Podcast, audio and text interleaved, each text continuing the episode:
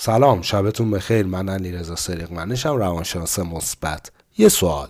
به نظر دایناسورا قوی تر بودن یا ما انسان ها قوی تریم با پرسیدن این سوال که هممون جوابشو می‌دونیم می‌خوام چی بگم؟ قطعا دایناسورا قوی تر بودن. اما می‌خوام بگم که حواسمون باشه. چه تو شغلمون چه زندگی شخصیمون. یه جاهایی می‌رسه که باید تغییر کنیم.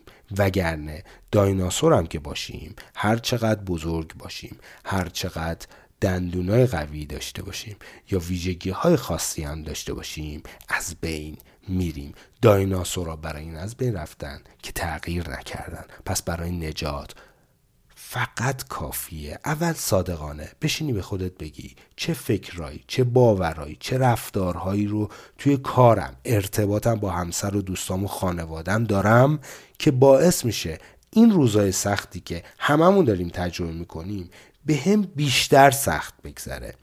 و بعد برای تغییرشون اقدام کنی. سعی کنی این باورها این رفتارهای پوسیده و به درد نخوره که داره برات دردسر ایجاد می‌کنه. زیر سوال ببری شجاعت داشته باشی از مشاور کمک بگیر مطالعه کن دور آنلاین بگذر نمی‌دونم هر جور شده خلاصه تغییر کن وگرنه از بین میری.